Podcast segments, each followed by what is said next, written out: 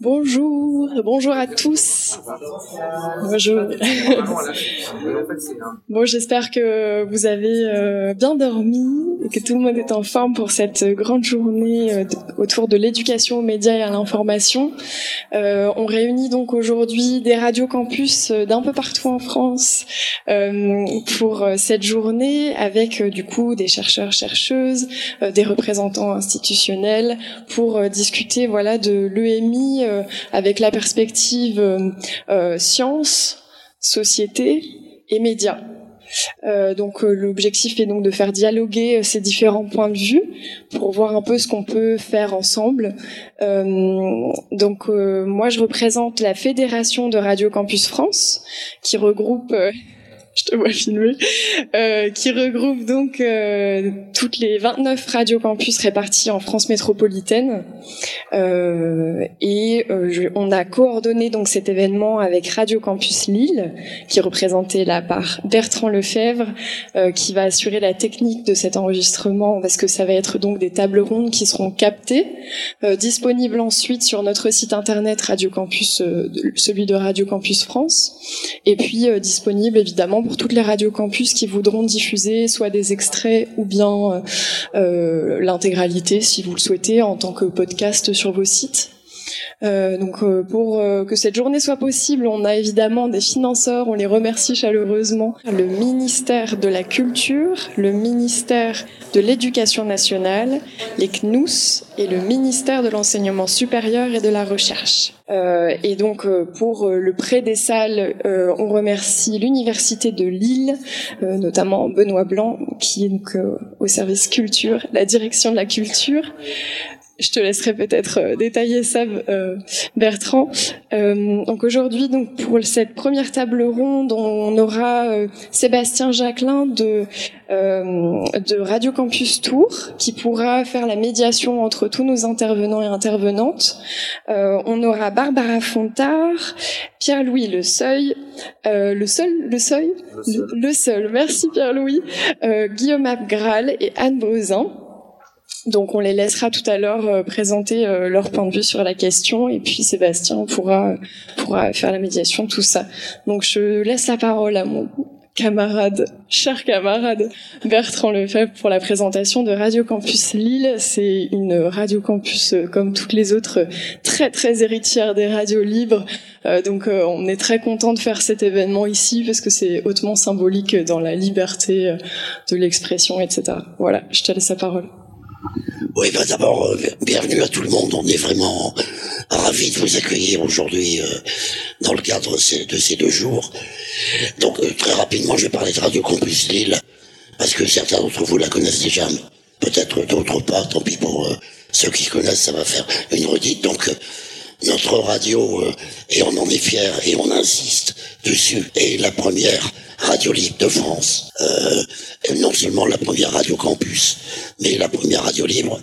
Euh, on doit même dire que le nom Radio Campus, ça vient de chez nous et nous l'avons laissé euh, en exploitation libre euh, à Radio Campus France.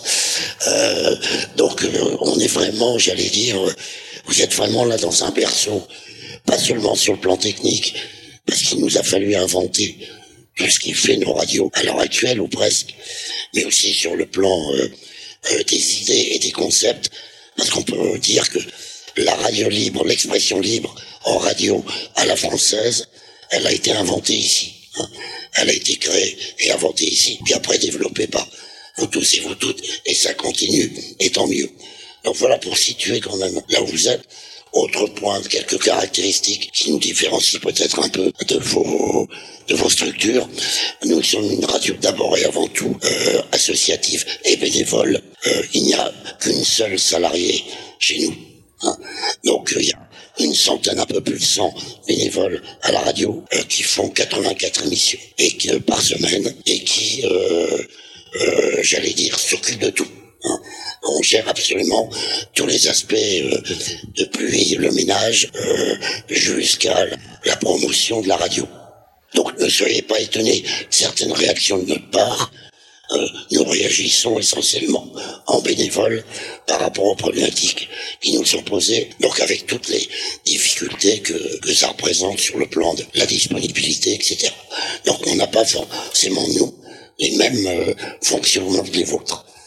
Bon, deuxième chose, puis après j'arrête, si vous voulez voir concrètement Radio Campus, c'est à 100 mètres d'ici.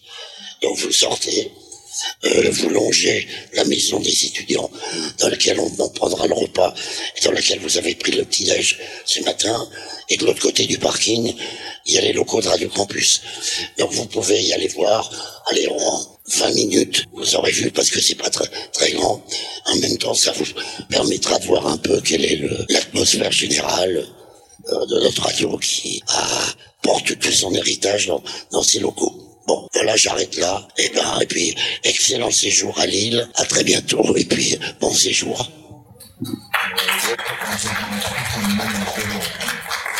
Merci à tous. Bon, écoutez, on va pouvoir lancer du coup cette euh, table ronde. Euh, Sébastien, je te passe la parole. Merci. à tous. Merci Océane. Euh, tout d'abord, peut-être pour cette table ronde, vous présenter un peu le, sa problématique et puis l'organisation générale. Donc cette table ronde porte sur euh, qui est légitime à faire de l'éducation aux médias et à l'information. Donc en intro de ces, ces deux jours, c'est euh, la première question qui, qui, est posée à nos, à nos intervenants. Euh, comme on, le menu est assez copieux et qu'il est prévu que nous soyons là jusqu'à 13h, j'ai pris la liberté de, de proposer qu'à midi, on puisse marquer le temps d'une courte pause musicale, mais en lien avec euh, le sujet qui nous intéresse, si euh, certaines personnes veulent euh, se dégourdir un peu les pattes et, respirer un peu l'air frais, lillois. Et, puis on va démarrer tout de suite, je vais d'abord présenter nos intervenants un peu plus dans, le détail. Donc, nous avons avec nous Barbara Fontard. Donc, tu es maîtresse de conférence, chercheuse rattachée au CREAD, c'est le centre de recherche sur l'éducation, les apprentissages et la didactique. Tu es aussi membre du programme de recherche thématique socialisation, culture et inégalité éducative à l'université de Rennes 2. Tes travaux portent sur l'éducation aux médias, les cultures juvéniles et leur représentation et les inégalités socio-éducatives. À ta gauche, il y a donc Pierre-Louis, le seul. Tu es chargé d'antenne à Radio U à Brest. Tu es chargé de projet d'éducation aux médias et d'ateliers radio dans cette même station. Tu portes au sein du réseau Campus France le volet éducation aux médias et à l'information. Et comme bien d'autres personnes salariées ou bénévoles de, des radios campus, tu es impliqué plus généralement dans la création sonore dans, dans ta région. Ensuite, euh, nous avons Anne Brezin. Tu es actuellement missionnée au sein de la Fédération de l'audiovisuel participatif pour sa structuration et son développement. Tu interviens aussi sur les questions de conduite et gestion de projet, de partenariat et de réseau dans le champ de l'éducation aux médias et de l'éducation populaire. Tu as aussi travaillé dans l'éducation spécialisée et tu participes à la web TV Télébouche. C'est tout bon? Tout à fait. Alors, on fera des corrections. Et euh, enfin, nous avons Guillaume Abgral, tu es réalisateur de documentaires et de fiction radiophonique. Tu enseignes le son et la narration à l'Institut des hautes études de communication sociale, c'est une école de journalisme située à Bruxelles. Tu donnes des formations sur l'écriture sonore et les ateliers radio. Avec Thibaut Kokelbergs, vous menez des ateliers radio sur le terrain depuis une dizaine d'années, une pratique accompagnée d'une réflexion qui prend forme via un guide de, de la radio. Et tu es aussi formateur, la première question que j'ai envie de poser à chacun de, vous quatre, c'est quelle est, vous, sur le terrain, votre première expérience d'éducation aux médias et à l'information?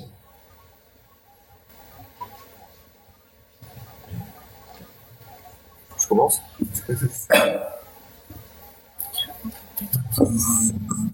Il fonctionne? Ah, Encore mieux.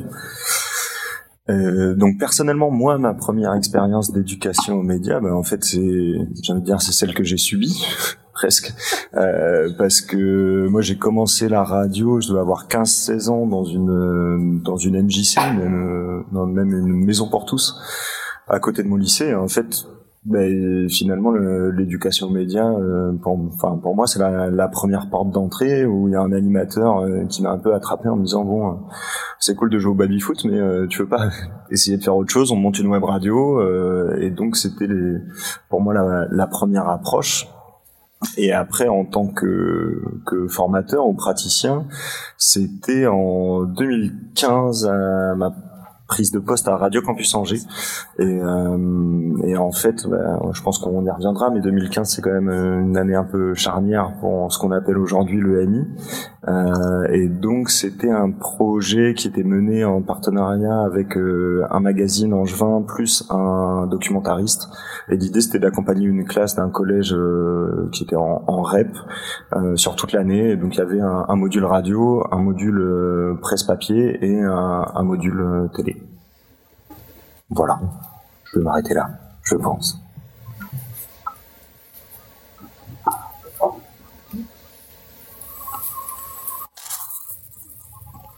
Alors euh, moi je dirais que c'est euh, au sein de, de d'une structure qui s'appelle Cométique Diffusion qui a monté le média après Télémouche euh, dans lequel je travaille plus. Mais euh, à l'époque en fait c'était sur un projet euh, à l'échelle d'un réhabilitation d'un territoire mené par euh, par les bailleurs sociaux qui ont fait appel à l'association pour faire tout un travail avec les habitants euh, d'appropriation du territoire et c'est à travers le son justement que moi je suis intervenue, c'était photo et son. Et, euh, et du coup pour euh, au départ donner la parole et en fait créer un objet sonore collectivement. Et euh, je me suis rendu compte, on est plutôt avant 2010, je pense qu'on est vers 2008. Euh, voilà, je me suis rendu compte plus tard que c'était l'éducation aux médias. En tout cas, c'en était une forme qui passait beaucoup par la pratique. Et voilà.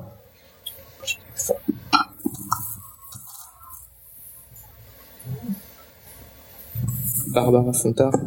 Alors, ma première expérience d'éducation aux médias est une expérience de téléspectatrice devant arrêt sur image. Bon. Euh, oui, mais j'avais pensé quand même à cette question qu'elle allait te poser, mais surtout euh, à cause de la légitimité.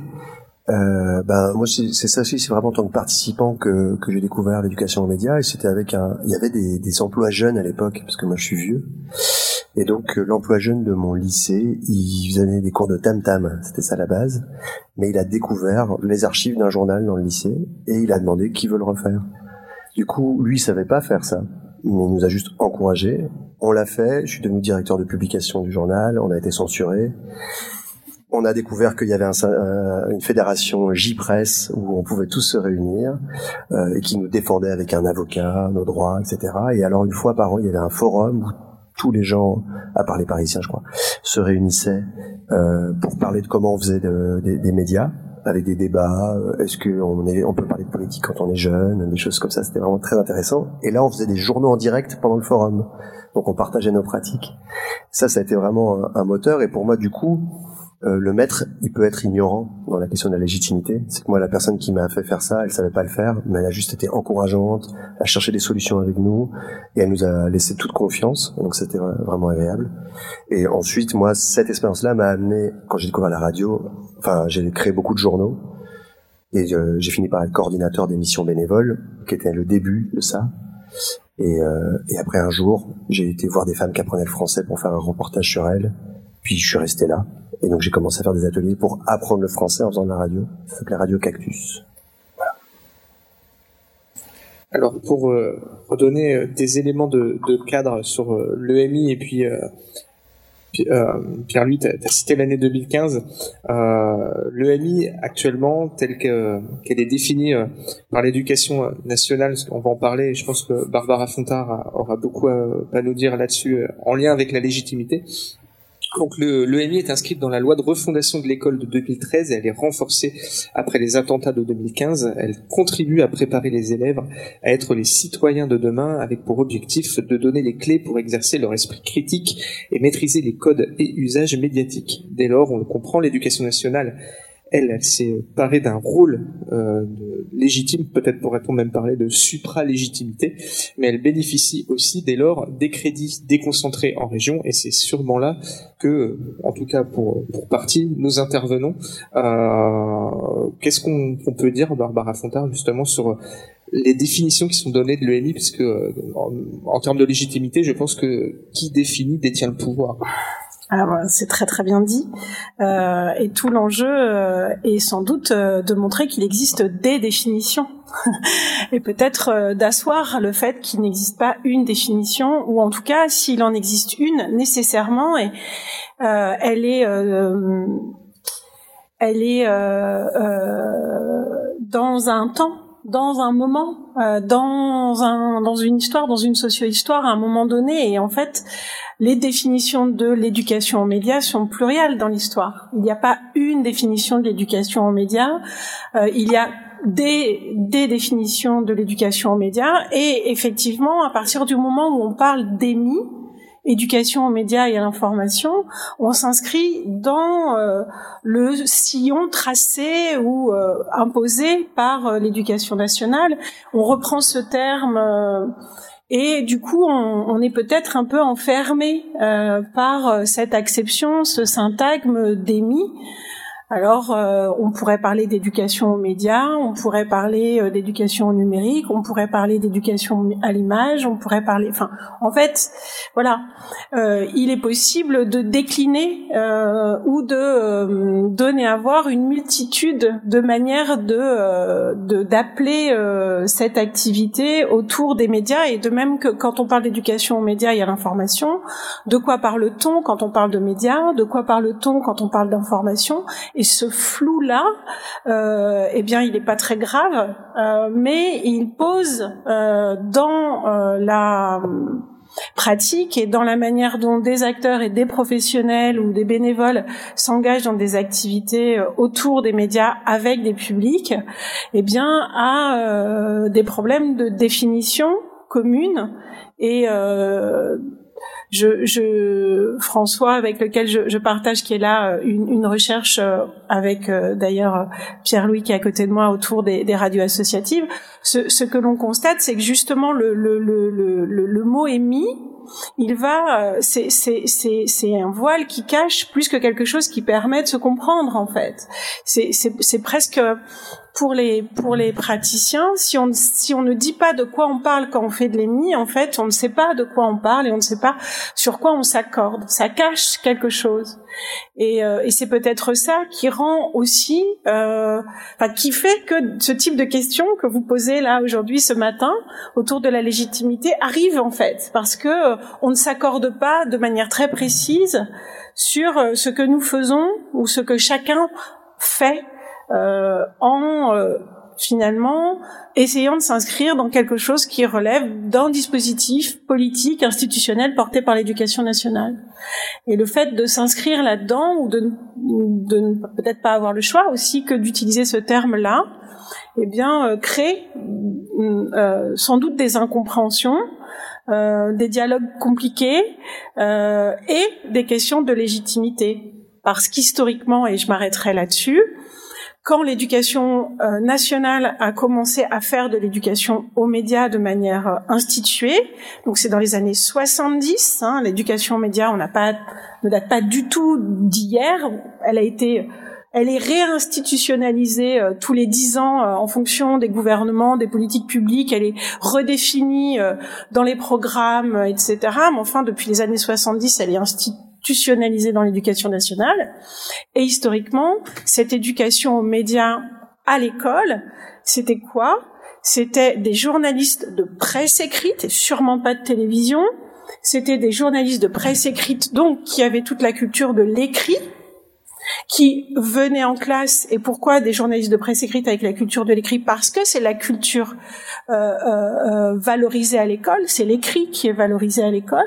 Donc, faire de l'éducation aux médias, c'était appeler des, mobiliser des journalistes d'écrit, de l'écrit, pour venir euh, euh, parler des médias, on pourrait plutôt dire ça comme ça.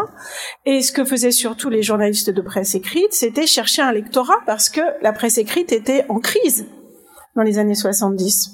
Donc, il y avait un intérêt partagé euh, à ce que euh, l'école accueille euh, des journalistes de presse écrite avec lesquels il faisait des partenariats pour venir rendre compte de ce qu'est le métier de journaliste. En plus, c'était du média d'information. On parlait d'information, c'est-à-dire que l'éducation aux médias se réduisait à l'information journalistique. Voilà, c'est ça ce que ça, ce que ce à quoi ça renvoyait.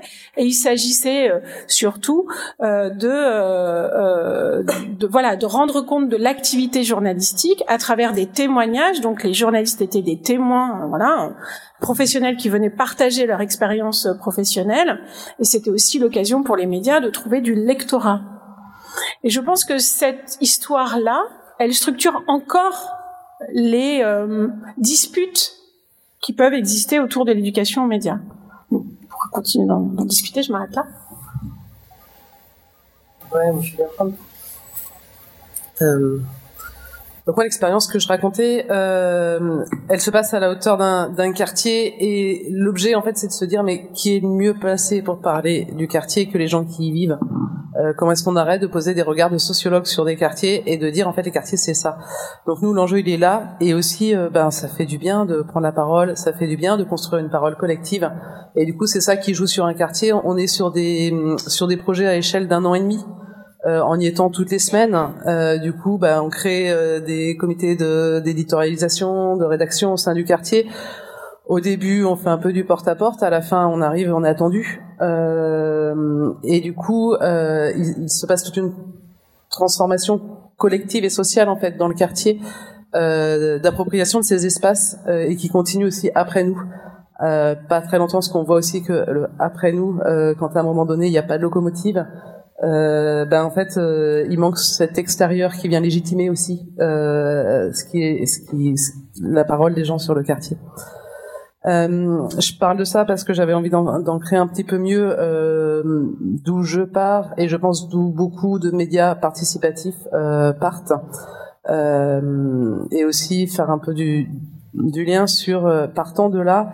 Euh, nous, quand tu le dis très bien, mais quand l'éducation aux médias arrive dans les DRAC, on se rassemble pour aller discuter avec les DRAC pour parler de comment, quelles sont les postures, nos postures. Euh, on y va, on est entre 2015 et 2020, on se rend compte que ben euh, on est un peu à courir derrière. Effectivement, euh, ils veulent des journalistes. Euh, ils sont sur un champ d'éducation aux nous en PACA, où il n'y a pas de contact avec ce champ, ils savent pas ce que c'est, ils savent pas comment l'aborder, se l'approprier. Donc ils cherchent des journalistes. Et du coup, bah ouais, alors se pose encore une question, mais comment on reconnaît les journalistes? Bah France 2, TF1, tout ça, c'est pratique, on peut les reconnaître facilement, on sait que c'est des journalistes. Euh, mais sinon, comment on fait? Euh, Alors, il y a un faux débat qui joue un peu avec la carte de presse. Enfin, on rentre sur des, des, des, choses comme ça, quoi. Et nous, on est derrière en disant, mais euh, ok, super. Enfin, ils ont des choses à amener, et nous aussi. Et du coup, euh, on, est là. Et un peu fatigué de, de, sauter derrière en disant, mais si, enfin, on, est là. Euh, bah, c'est en fait, moi, ça m'a amené à structurer la manière dont on était là et à la revendiquer. Et, et du coup, j'ai identifié pour moi trois piliers qui le permettaient, c'est d'être là collectivement, euh, donc toute cette dynamique de réseau, euh, euh d'être là euh, à travers de la euh, recherche fondamentale, enfin d'être là en étant légitimé aussi par par les, les universités. Et, et, sinon, ben la formation professionnelle, de dire en fait il n'y a pas de métier. Si on l'invente, à un moment donné, on pourra pas dire que on n'est pas là. Donc c'est un peu moi le chemin qui m'a mené vers la formation professionnelle, à vouloir euh, inventer le métier. Je me suis rendu compte qu'il y avait d'autres personnes sur le chemin euh, qui étaient vachement légitimes pour le coup. Donc euh, je, les ai aussi laissés partir. Euh. mais du coup, quand on a voulu inventer le, créer le métier, enfin pas l'inventer, c'est juste euh, l'officialiser.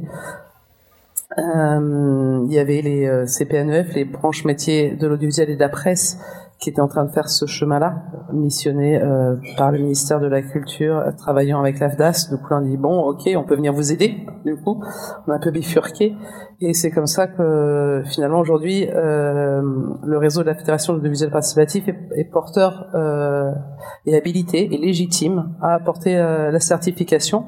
Et par ricochet, en fait, ça légitime ces pratiques-là. Euh, les pratiques qui passent par la pratique, euh, les, euh, cette posture dans l'éducation aux médias, dont on se sent finalement euh, très très proche des pratiques de Radio Campus. Et, et c'est ce que aussi qui, fait lien aujourd'hui, quoi. Donc voilà, j'ai envie de témoigner de Merci Anne Brezin. Pour euh, rebondir sur vos propos, euh, Guillaume et euh, Pierre-Louis, quand euh, vous êtes sollicité euh, in vivo par euh, mail ou par téléphone par des, des, des partenaires, des, des, personnes qui souhaiteraient dans leur structure vous faire intervenir, vous-même comment vous vous présentez comme journaliste, comme vos activités comme étant de l'EMI, des ateliers radio, des ateliers aux médias, quel, quel jargon utilisez-vous auprès de vos partenaires? Et quel jargon utilisent-ils eux? Ouais, bah c'est marrant parce qu'en plus on en a déjà discuté quand même plusieurs fois euh, avec Guillaume. Et, et en plus c'est là-dessus que je voulais revenir sur ce que tu disais Barbara, comment on définit euh, son activité. Puisque en fait, ça fait écho à ce que disait Anne, ce que disait Guillaume, même ce que disait euh, euh Bertrand pour présenter Radio Campus Lille. De l'EMI, nous, chez les Radio Campus, ou dans n'importe quel média associatif, on en fait. En fait, quand on accueille des bénévoles, qu'on se forme, qu'on s'auto-forme, voire euh, des fois qu'on laisse juste de la place pour euh, pour s'exprimer et, et, pour tenter des choses, alors qu'on n'est pas hyper qualifié ou en tout cas on n'a pas toutes les compétences à transmettre. Euh, donc là-dessus on en fait et c'est vrai que maintenant bah, pour moi le terme EMI euh, à part dans les dossiers DRAC euh, j'avoue que je l'utilise quasiment jamais. Euh, pour moi je fais des ateliers radio et je parle plutôt d'objectifs pédagogiques avec les encadrants etc. plutôt que de parler euh, que de parler d'EMI et de dire oui on va faire un truc contre les fake news contre machin. Enfin, moi je me dis plutôt mon objectif, c'est d'aider le groupe à produire un contenu euh, radio et euh, on va s'appuyer sur les objectifs pédagogiques qui sont fixés par les encadrants pour soit bah en fait euh, je sais pas travailler le, français par exemple via l'outil radio. Ça peut être pour plein d'autres choses pour travailler la confiance en soi etc et donc en fait ouais moi je dois avouer que le terme EMI je l'utilise très très peu euh, oui, alors moi, moi j'ai plusieurs casquettes. Parce que je suis aussi euh, prof dans une école euh, qui fait un master d'éducation aux médias, pas à l'information, en Belgique.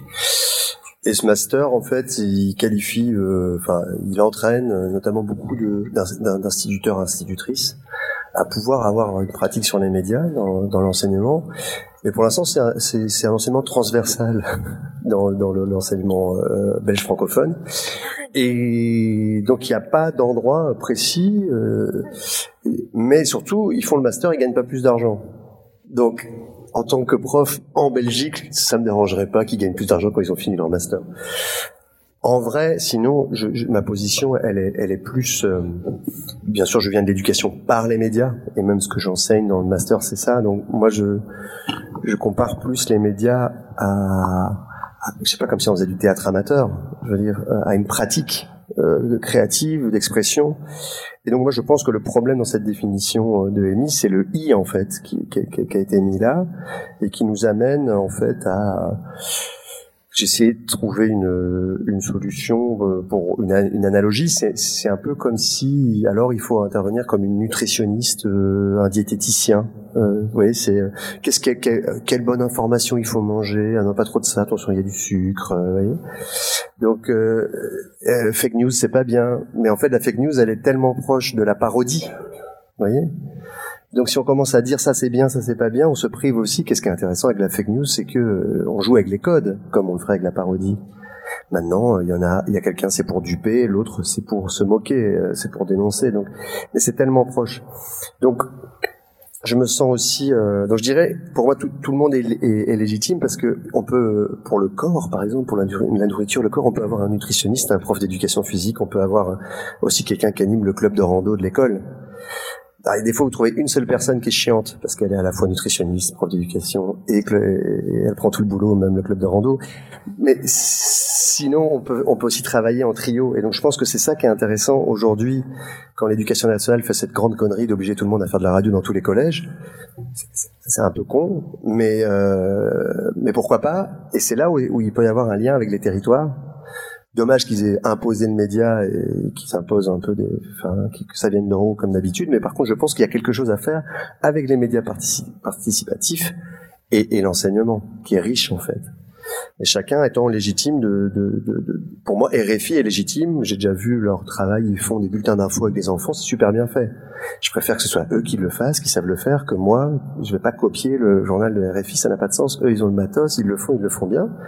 Un documentaliste va pouvoir être légitime à travailler aussi sur les sources de l'information. Et puis, euh, il y a quelqu'un, vous tous, tous et toutes qui faites de la radio, vous êtes bien sûr légitime de faire de la radio avec euh, avec euh, dans, dans, dans, les écoles euh, à fond.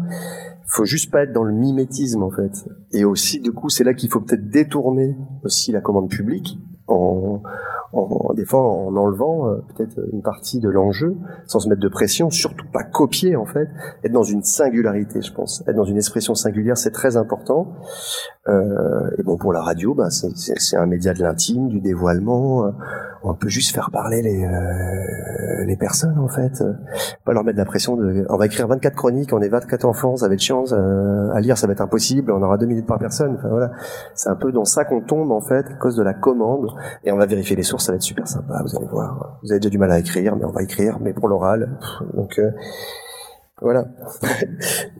Je pense qu'il y a une seule faire du média dans cette, cette question-là plutôt de l'expression, pour moi, c'est, il faut juste avoir une éthique de la participation, une éthique de l'esthésie, donc ça, c'est-à-dire de, qu'est-ce que ça goûte en fait, que ce qu'on fasse soit agréable à écouter, donc valorisant pour tout le monde, d'avoir un rapport gourmand à ça, que ce soit, ce soit agréable, et ça, on est tous légitimes à, à faire ça mais ça veut dire aussi parfois présenter les choses différemment et tordre la commande. Et donc moi je me reconnais beaucoup dans ce qui a été dit de, réseau, etc.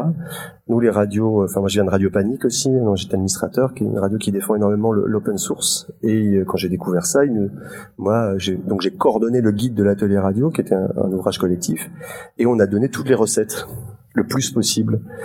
Parce que de toute façon il n'y a pas de concurrence hein, il y a de la place pour tout le monde hein, euh, c'est vaste.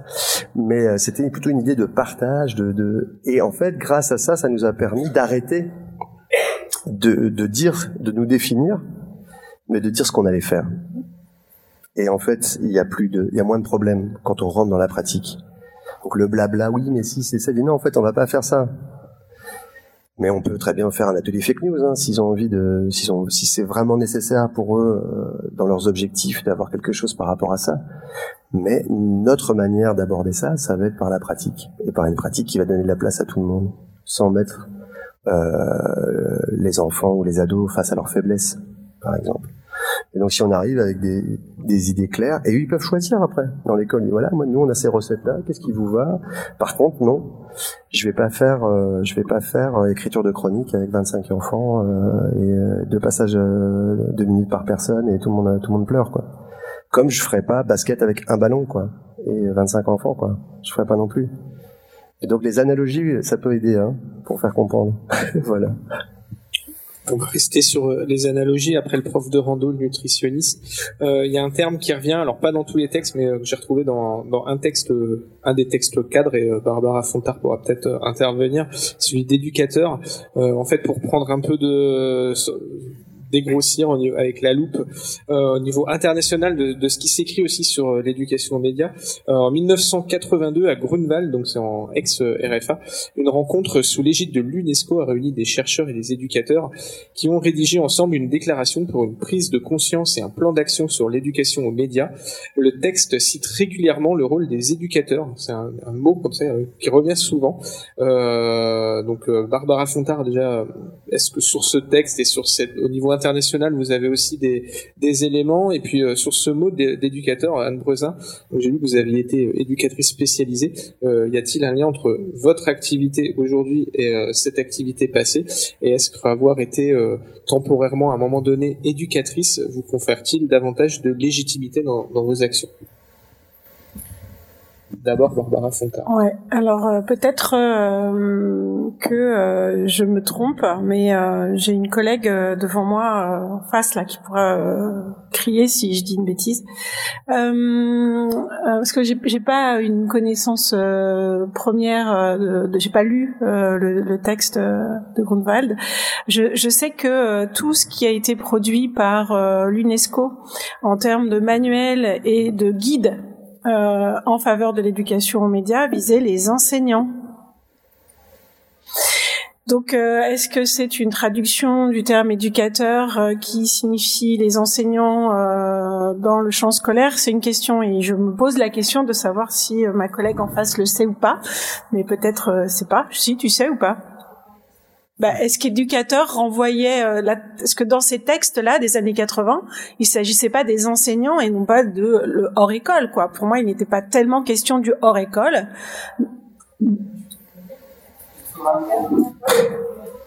Merci, hein, je me permets, Amandine. Hein, j'avais droit, hein, tu m'avais autorisé. Euh, allô? Oui, du coup, j'ai rouvert le texte. Euh, donc, je suis Amandine Carvela, je suis maîtresse de conférence en sciences de l'information et de la communication. Euh, dans, le texte de la conférence de Grunewald, il y a les éducateurs au sens large et les signataires sont des édu enfin, il y a des éducateurs vraiment au sens très large. Et à un moment, et écrit euh, L'école et la famille partagent la responsabilité de préparer les jeunes à vivre dans un monde dominé par les images, les mots et les sons.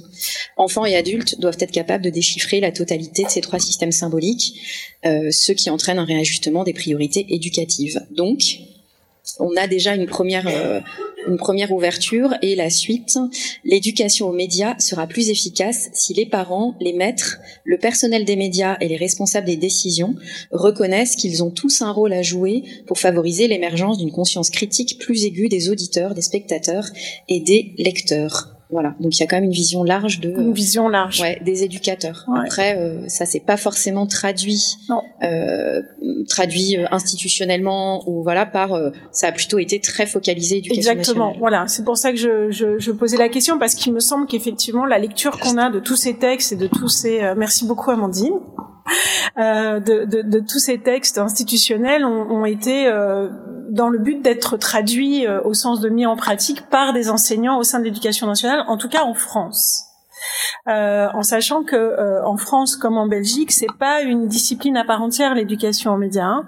C'est complètement transversal, censé être porté par tous et donc par personne, hein, euh, sauf les professeurs documentalistes, bien évidemment, mais euh, pour lesquels il n'y a pas d'heure dédiée dans leur euh, dans leur emploi du temps. Et donc c'est un peu au bon vouloir en fait d'une logique euh, locale. Donc la question des éducateurs, pour en, en revenir à ça, en France, euh, il est certain qu'il y avait en dehors de l'éducation nationale et depuis toujours des éducateurs aux médias et de l'éducation aux médias par tout un tas d'acteurs. Et on peut même euh, considérer, et la famille en fait partie, qu'il y a effectivement plusieurs espaces d'éducation aux médias. Les médias sont les sans doute pour moi, en tout cas, les acteurs historiques de l'éducation aux médias, en faisant de la critique des médias dans leurs euh, euh, euh journaux, hein, et ça depuis 200 ans, en fait, les médias critiquent les autres médias. Donc de l'éducation aux médias, il y en a dans les médias, il y en a euh, à l'école, ça c'est ce qu'on on le sait, c'est mais il y a évidemment de l'éducation aux médias dans tout un tas d'autres espaces et notamment l'espace que moi j'appelle socio-éducatif ou éducatif non formel.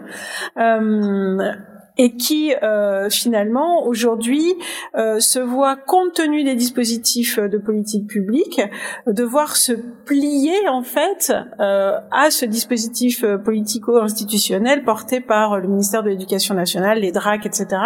ou sous, sous ce terme d'émis mais en réalité, effectivement, de l'éducation aux médias euh, dans le secteur associatif euh, n'a pas, enfin, existe depuis euh, depuis très longtemps dans les ciné-clubs et, et dans toutes les formes que vous incarnez en tant que que professionnel, quoi. Enfin voilà, je, je réponds pas clairement à la question, mais mais effectivement, c'est un espace parmi d'autres. Euh, donc, il y a des espaces d'éducation aux médias dans les médias, dans l'école, dans le secteur socio-éducatif, dans la famille, évidemment, quoi. Les parents font de l'éducation média.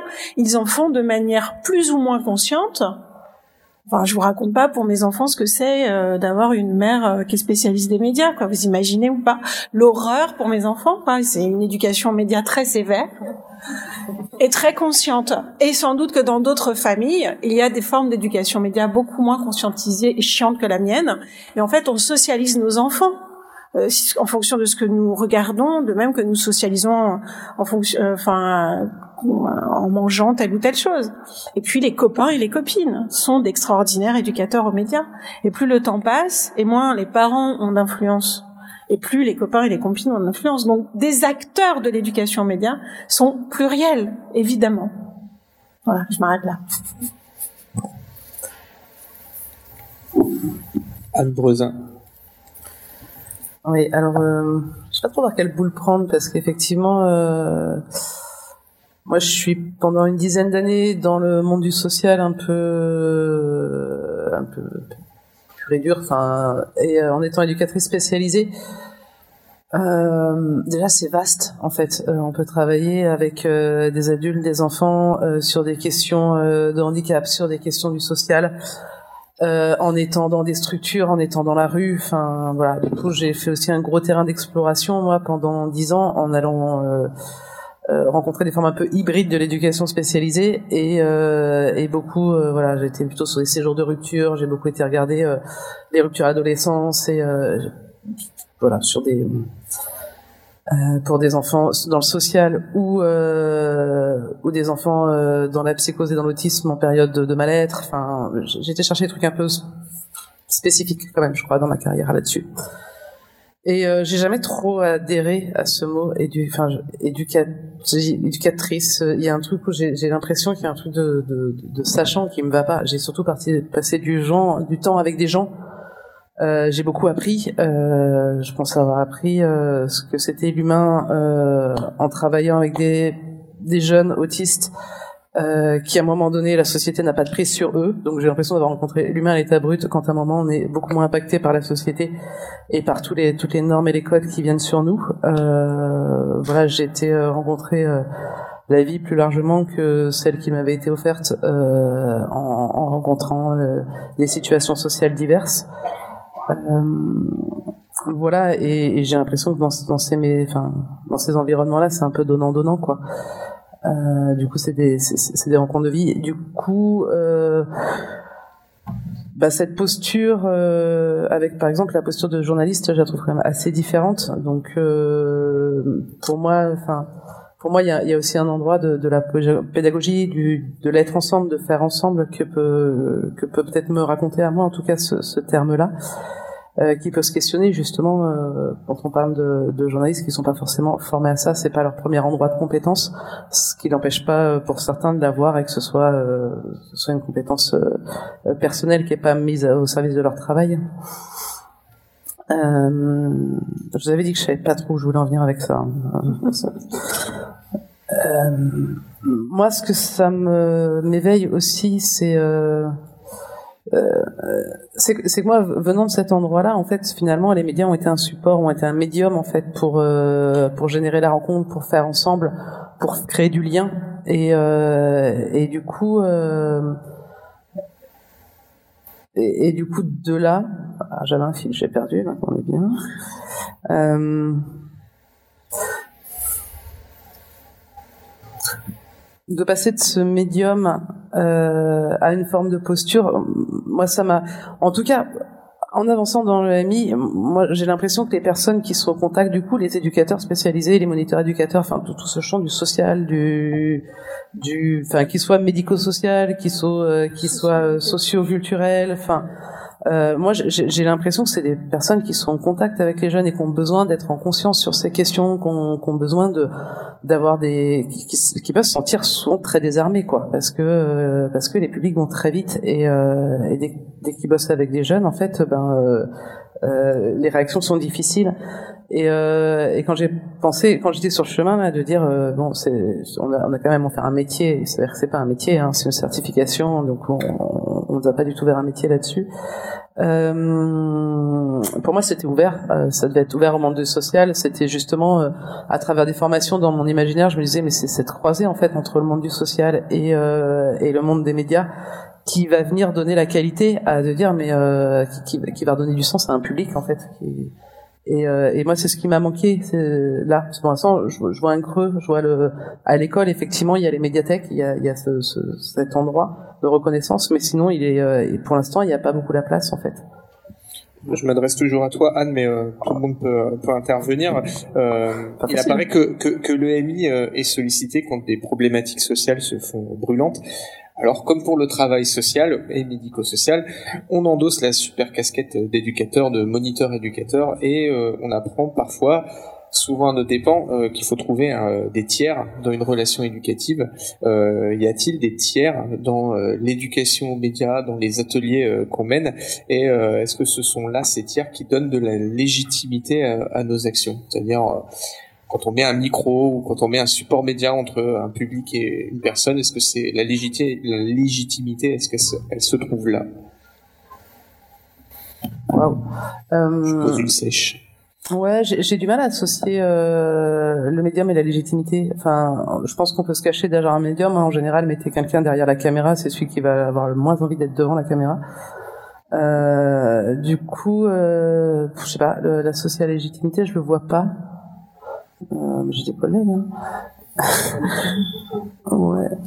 Euh, nous, en, Belgique, en tout cas, on a fait beaucoup d'éducation aux médias dans l'éducation permanente, qui est quelque chose qui est proche de l'éducation populaire, sauf qu'elle s'adresse euh, plutôt aux, personnes majeures et aux, aux, publics les plus les plus loin, disons, euh, les plus précarisés, les plus loin d'une formation qui aurait été universitaire, etc ça, ça amène globalement à, beaucoup de choses qu'a fait la radio libre. Hein, donc c'est d'aller aussi donner la parole à ceux qui l'ont pas, etc. Et d'ailleurs, ça a été un peu le maillon pour être euh, bénévole à Radio Panique depuis des années où la radio voulait faire ça, mais sans atelier, n'y arrivait pas. C'était juste euh, écrit sur l'enseigne, on donne la parole à ceux qui l'ont pas, mais en fait c'est toujours souvent les, les mêmes qui la prenaient quand même. Donc euh, le, le, ouais, le risque de, de, de, mettre ça sur l'enseigne. Donc le, je pense que ce qui est bien aussi euh, de, de voir ça, c'est oui, euh, euh, éducateur, pourquoi pas, dans, dans, le sens populaire, dans le sens mise à disposition. Hein, dans le sens euh, on va et c'est ce que c'est ce que c'est ce que fait la radio euh, de les, les, gens qui sont ici et donc nous ça a toujours été on va faire du média mais pourquoi faire? Euh, au service de quoi? Donc nous, soit c'était au service bah, de, de, logique d'émancipation, de prise de parole, ou de logique juste du média comme prétexte, comme rencontre. Quelque part, à la fin, euh, euh, je ne sais pas si les gens se souviennent d'avoir fait de la radio ou s'ils se, souviennent de la rencontre qu'ils ont fait. Et donc là, je pense que le, le, le micro, il donne de la, de la, légitimité dans le sens qu'il il, il justifie une, un temps un temps passé ensemble, un temps de présence en fait. Ça c'est vachement bien, c'est vachement précieux, notamment pour des jeunes, de dire ok on va tout couper, il n'y a plus de téléphone, il n'y a plus rien, on fait ça. Mais peut-être pour remettre en valeur le travail d'éducation depuis aux médias, depuis les, les, au niveau international, hein, il y a aussi un acteur. Alors je ne sais pas s'il est bien vu par Radio Campus, mais ça s'appelle la Marque. Je ne sais pas si vous voyez, c'est l'association mondiale des radios communautaires qui a un impact peut-être plus fort sur euh, hors Europe mais euh, qui a été vraiment euh, un, un, fer de lance euh, de, de, aussi d'une éducation aux médias qui, qui signifie appropriation des outils et très fort la radio, très fort en Amérique latine, très fort en Afrique, donner accès à des communautés, donner accès aux femmes euh, euh, aussi à ces médias-là. Donc c'est une autre manière de voir qui est euh, non pas la littératie médiatique, c'est comme ça qu'on dit, non? C'est donc euh, j'apprends à décoder, euh, etc. Je suis trop teubé, j'arrive pas à lire l'image. Et, et en fait, je vais faire, je vais faire des images, je vais, je vais, je vais parler peut-être qu'il y a un petit peu, euh, il y a un petit peu, c'est comme en musique, si, si, si, soit vous dites, allez, on va chanter ensemble, on va faire une chorale, ça va être sympa, et puis ah, en faisant la chorale, on va découvrir qu'en fait, euh, il y a des basses, des sopranos, euh, qu'il y a une clé de fa, ou est-ce qu'on commence directement par lire la partition et comment et l'analyser, quoi. Ça peut être un choix d'éducation nationale de se dire qu'on va faire des trucs chiants c'est ce qui c'est ce qui se fait depuis longtemps. Donc euh, je pense qu'ici euh, éducateur, voilà, peut-être animateur, c'est sympa aussi. Enfin mettre en mouvement en fait. Je pense, je pense que c'est ce qui parle le plus aux gens qui sont dans, dans, la salle ici, c'est de dire on, fait je pense que ce qui est aussi dangereux avec éducateur, et vous disiez pour les moments euh, éducateurs, euh, genre euh, moments difficiles, etc. Bah nous, on a été sollicités euh, maintes fois hein, pour faire de la radio dans les maisons de quartier, etc. Mais des fois, pour eux, c'est une activité euh, comme une fois si on fait mal du théâtre, une fois on fait mal du sport, une fois on fait mal de la radio. C'est pas et nous, on a même donné des formations pour essayer de le faire moins mal. Mais le, ce qui est intéressant quand même, c'est d'avoir aussi une passion. Hein, donc, euh, pas forcément de, de, très très bien le faire, mais de savoir faire une petite chose. Je dirais que si vous savez pas faire de la radio et que vous voulez faire un atelier pratique d'éducation aux médias, et pas forcément à l'information, c'est que vous pouvez écrire des lettres en fait. Hein. Vous pouvez déclencher une correspondance aujourd'hui avec des enfants qui écrivent à quelqu'un en vrai, euh, en essayant d'avoir un contenu et, et, de tisser quelque chose qui se développe. Euh, voilà. Tous les tous les personnes qui ont écrit, écrit des livres, ils ont écrit des lettres avant. Donc Aujourd'hui, quand moi je, je, suis dans une école de communication, je pars des pratiques personnelles médiatiques. Est-ce que tu envoies des vocaux euh, Est-ce que c'est du texte euh, C'est en relation téléphonique Et donc, euh, avec ta communauté, tu parles comment? Et si tu veux parler au, grand public, tu ferais quoi? Est-ce qu'il existe ce grand public? Et donc, je pense que euh, on peut soutenir. C'est pour ça que je parle. Je dirais que animateur, ce serait peut-être mieux qu'éducateur avec une baguette. Quoi. Je, suis assez d'accord. Enfin, quand quand on parle, euh, quand on essaie de définir est-ce qu'on est éducateur en médias, déjà moi je me perçois pas comme éducateur. Enfin, à la base j'étais formé comme journaliste et puis animateur radio, euh, etc. Et c'est vrai qu'en fait moi je me retrouve dans tout ce qui a été dit que notre but finalement c'est plutôt créer du lien, créer de la rencontre. Moi je suis juste un support parce que je travaille dans une radio, parce qu'on a du matos, que je sais m'en servir, et que je peux expliquer comment on s'en sert. Évidemment qu'il y a des petites techniques, des, petits trucs qu'on peut glisser euh, par-ci par-là. Mais, euh, mais moi, je me retrouve tout à fait dans, dans ce que tu viens de dire, Guillaume. Je pense qu'il y a des gens avec qui j'ai fait des ateliers radio qui se rappellent absolument pas de la production radio qu'ils ont faite, et d'ailleurs qui s'en foutent. Parce que ce qui était important, c'était le, le, le, moment de lien qui a été créé, la rencontre, l'échange, éventuellement la, la, connexion entre des personnes qui continuent à se voir après, qui discutent, qui vont provoquer plein d'autres échanges, mais finalement qui parlent pas de médias et, et c'est pas grave quoi. Et c'était pas l'intérêt et c'était pas le but du projet euh, non plus. Enfin voilà, moi je le vois vraiment. Euh, je suis un support en fait. Euh, quand euh, on tape euh, éducation aux médias sur un moteur de recherche mondialement connu, on tombe assez rapidement, disons dans les 30 à 50 premiers résultats, donc sur des pages web évidemment institutionnelles, mais aussi d'entreprises, de médias et de structures aussi variées que, alors je cite un pêle-mêle, France Télévisions, Radio France, le groupe SOS, l'UNESCO, la Ligue de l'enseignement, puis une litanie de sites payants de pédagogie euh, alternative, euh, des sortes de Duolingo mais payants et euh, plus révolutionnaires encore. tous ne parlent pas au même public. Est-ce que la légitimité ne vient pas aussi des attentes du public et du public qu'on a en face, c'est-à-dire qui s'adresse à qui? Et on peut être légitime pour un public et pas pour un autre? Et puis sinon, peut-être des commentaires aussi sur euh, les, structures qu'on peut retrouver aussi variées, donc euh, groupe SOS, la Ligue de l'enseignement ou, des sites payants. Alors vraiment déjà bravo d'avoir lu 50 euh, résultats de Google, parce que ça n'est jamais arrivé. Ça va être passionnant. Euh, désolé, hein, c'était quand même une perche. Je pense que il faut reconstruire cette question de la légitimité par rapport à ce qu'on fait. En fait, donc c'est se mettre en adéquation. C'est pas se mettre dans la difficulté de, de faire quelque chose euh, qu'on ne va pas maîtriser. On entend ensuite tout de suite qui est illégitime, quoi, qui est légitime. Et ça, je trouve assez euh, assez euh, assez dur comme question.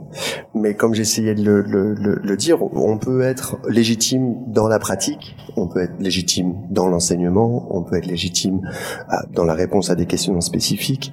Et euh, et voilà, c'est là où à chacun de trouver euh, sa place dans un paysage qui est plus vaste que la restriction qu'on peut faire de la définition de l'éducation nationale. Et mais même cette définition de l'éducation nationale, elle permet de faire ça si on tord un tout petit peu. Donc moi j'ai fait euh, trois semaines en collège euh, où j'étais censé travailler aussi sur l'information, etc. Et j'ai fait deux fois 20 minutes sur c'est quoi l'amitié, c'est quoi, à l'âge de l'adolescence. Et tout le monde était content, ça s'est très bien passé. Et on n'est pas venu nous enlever l'argent après, euh, voilà. Et tout le monde était d'accord. Euh, mais aussi même sur l'éducation à l'information, bah, j'avais dit que on allait aussi euh, s'intéresser à l'open source, au partage de l'information, qu'une classe après l'autre allait laisser des traces de ce qu'ils avaient appris. C'était aussi une autre manière euh, de, de, prendre ça euh, en compte. Donc j'encourage à la créativité par rapport aux contraintes qui sont qui sont proposées par l'éducation nationale. Ça reste une opportunité en fait d'entrer, c'est de mettre le pied dans la porte. C'est une fois qu'on a mis le pied dans la porte, faut mettre le pied dans le nez et, euh, et décider à leur place ce qu'on va faire. Euh, la, question, euh, la question des acteurs, euh, ça prolonge un peu tous ces acteurs, toutes ces institutions publiques, privées, grands médias qui interviennent en, matière d'éducation média, en tout cas qui investissent ou qui mobilisent le syntagme à minima, qui, le donne à voir. Ben, on voit bien là ce qui se joue en termes de marché, en fait. C'est-à-dire que l'éducation média est un marché. Euh, et euh, non seulement est un marché qui va euh, faire que des acteurs vont chercher à exister et avoir une euh, une activité autour de, de, ce marché et trouver leur place. Et puis il y, a, il y a surtout aussi des médias qui vont prendre cette place toujours dans la même histoire, c'est-à-dire celle de se légitimer ou de se relégitimer, de se revaloriser. Si aujourd'hui des grands groupes de presse communiquent on parlait des communicants, communiquent en matière d'éducation aux médias. Moi, je sais pas ce qu'ils font, je suis pas allée voir, je, sais pas, je, je, voilà. Mais communiquent en tout cas sur euh, sur euh, sur euh, leur activité en matière d'éducation aux médias. Et il y a des gros projets européens portés par des grands groupes de presse autour des questions d'éducation aux médias. Euh, c'est parce que euh, le monde de, des médias se sent en danger, euh, en danger dans dans un moment politique euh, de montée des extrémismes, euh, etc. Et euh, ils se sentent en danger et ils ont besoin de se revaloriser. Et ils ont et, en même temps ils font ça depuis 200 ans, c'est-à-dire d'être en danger, d'être critiqués, etc. Donc c'est aussi saisi par ces institutions médiatique à des fins de, de, de, de, de revalorisation. Euh, donc c'est pour ça qu'on voit euh, voilà des grands groupes euh, investir, enfin des grands groupes de presse pour les autres privés, je sais pas, mais ce que j'avais envie de dire et ceux qu'on oublie aussi et qui interviennent autour de l'éducation aux médias, et moi c'est quelque chose qui m'a toujours interrogé, c'est la police, les gendarmes qui viennent encore dans les écoles faire de l'éducation aux médias. C'est une réalité, hein. C'est par rapport à leur propre magazine ah, bah, je, je, connaissais pas. Je me permets de rebondir. Parce que vous travaillez pour la police en plus. Non, en introduisant un élément de de, de, de, de, vie personnelle, la semaine dernière, mon fils qui est scolarisé en CM2 a eu une journée, enfin une matinée en classe avec euh, la, la gendarmerie euh, pour parler des réseaux sociaux. Exactement. Ah ouais, mais c'est simple. Donc donc euh, donc euh, et ça fait longtemps, ça fait très longtemps que la gendarmerie, la police intervient au sein des écoles, plutôt primaires. Hein, euh, moins au collège, bien que je pense que ça existe aussi, euh, notamment parce que euh, l'institution euh, qui est le CLEMI, vous connaissez sans doute, euh, de l'éducation nationale, qui est là pour euh, valoriser et donner des outils d'éducation pour l'éducation média à ses, à ses agents, aux enseignants, eh bien, pas n'est pas connu. Le CLEMI et les enseignants du, du primaire ne connaissent pas, donc bah, il faut éduquer aux médias, ils connaissent pas les radios, ils connaissent pas, et bah, la gendarmerie le fait depuis des années, et donc la gendarmerie revient avec une approche, on parlait d'éducation, bah, euh, qui euh, qui interroge. Alors il faudrait pouvoir aller observer ce qui se passe dans ces moments-là, mais qui est sans doute une approche, parce qu'il existe des approches plurielles de l'éducation aux médias, qui est sans doute une approche protectrice et non pas émancipatoire ou euh, d'appropriation ça peut avoir son intérêt compte tenu du harcèlement en ligne, etc. Bien sûr, mais ici aussi dans, ces grands groupes, ben voilà, je pense que vraiment un des enjeux de vos rencontres en général aussi, c'est de dire, ben voilà, il faut, il faut euh, pas être juste défensif, il faut gagner du terrain aussi. Et donc ça veut dire valoriser en fait votre légitimité, structurer vos savoirs et savoir-faire pour que en fait quand on tape même sur Google, ça arrive en premier. Enfin, je veux dire, il y a moyen. Et je crois pas que les écoles, elles, elles connaissent pas forcément. Euh, si dans leur territoire il y a une radio, en général, elle a bonne presse quand c'est une radio associative. Je crois qu'il y a vraiment des liens qui sont qui sont positifs aussi sur des territoires plus ruraux, etc. Nous, quand on donne des formations, on voit beaucoup de, de gens vraiment qui vont dans les écoles où il y a de la demande, euh, où la police peut-être n'est pas là sur ces territoires-là. Non, mais c'est ça, c'est bien évidemment. Dans ces cas-là, la police n'est pas là. Ça s'inscrit, ça s'inscrit. Mais, mais, je crois qu'il y a vraiment, et, et là, c'est tout le monde ici. Euh, euh, a, a, intérêt, je pense, à faire ça. Euh, je crois qu'il y aura des débats sur est-ce qu'il y a de la concurrence ou pas. Il n'y a pas de concurrence. Il faut, il faut partager, valoriser euh, pour nous, en fait, on l'a vu quand on a fait le guide de l'atelier radio, ça nous a, ça, ça, a été vraiment très fort sur ce qui s'est passé après, les demandes qu'on a reçues, parce qu'on avait structuré les interventions et ça nous a fait connaître. Ils ont pu regarder, voilà, c'est ça qui va se passer, c'est ça l'intervention. Et donc, je pense qu'il y, y, a quelque chose à, à, gagner ici, je dis pour les pour les radios campus. Hein. C'est, il il y a beaucoup de gens qui interviennent aidez-vous les uns les autres. Euh, je sais que c'est déjà en marche. Structurez vraiment vos interventions, euh, trouvez des, des, des, moyens que ce soit euh, agréable et, euh, et, et, impactant ce que vous faites, et, euh, et on va pouvoir un petit peu concurrencer la police. Il y a un, article qui est paru en février 2021 dans Télérama qui explique que l'EMI renforcera la légitimité des documentalistes. Est-ce que du côté des médias, l'EMI ne serait pas ce qui renforcerait actuellement leur légitimité en tant que média, justement? C'est-à-dire qu'un média qui ne ferait pas d'EMI ne serait plus un vrai média, ou du moins ne serait pas légitime alors, du coup, euh,